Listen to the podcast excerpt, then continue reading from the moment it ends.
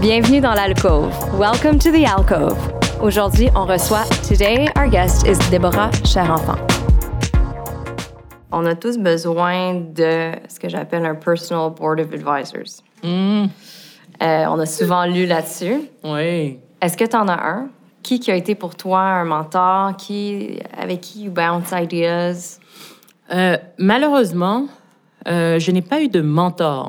Et je dis malheureusement parce que c'est vrai que ça m'aurait euh, beaucoup plus aidé dans ma carrière. Sincèrement, j'y pense. Euh, j'en ai eu au, tout début. C'est pas vrai. J'en ai eu au tout début. J'en ai eu deux. Euh, mais c'était avant modèle, avant coloré. C'était vraiment quand j'étais encore étudiante à HEC et que je me, je savais pas trop où parce que j'avais le choix de créer mon entreprise tout de suite après. Où est-ce que j'allais travailler Donc je savais pas trop. Donc j'avais deux mentors à ce moment-là.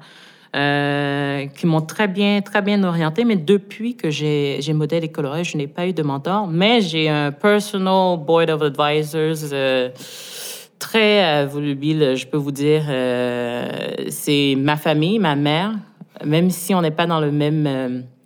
dans le même domaine. Ma mère est psychologue formatrice. Elle travaille avec euh, des gens qui ont, qui ont reçu un diagnostic positif de VIH-Sida et qui euh, les accompagnent non seulement de manière psychologique, mais aussi euh, professionnelle, je peux dire, dans, dans, le cadre de leur vie. Et ma mère, c'est clair qu'elle a, elle a toujours été là, puis elle est toujours là. Et elle peut aussi bien me critiquer que me remonter le moral. Et ça, c'est important et nécessaire. Euh, mes sœurs, même si elles sont bien plus rapides sur la critique, je sais qu'elles peuvent bien me conseiller aussi.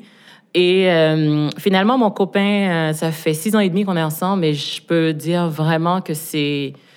Je sais pas comment il y arrive avec cette objectivité-là, parce qu'il me connaît très bien, mais il sait exactement euh, si, par exemple, je démarre tel autre projet, que ça va pas vraiment coller à ma personnalité, que je vais le regretter. Ça, il arrive à le dire et je sais pas comment il y arrive. Donc, il fait vraiment partie de mon personal board of advisors, véritablement.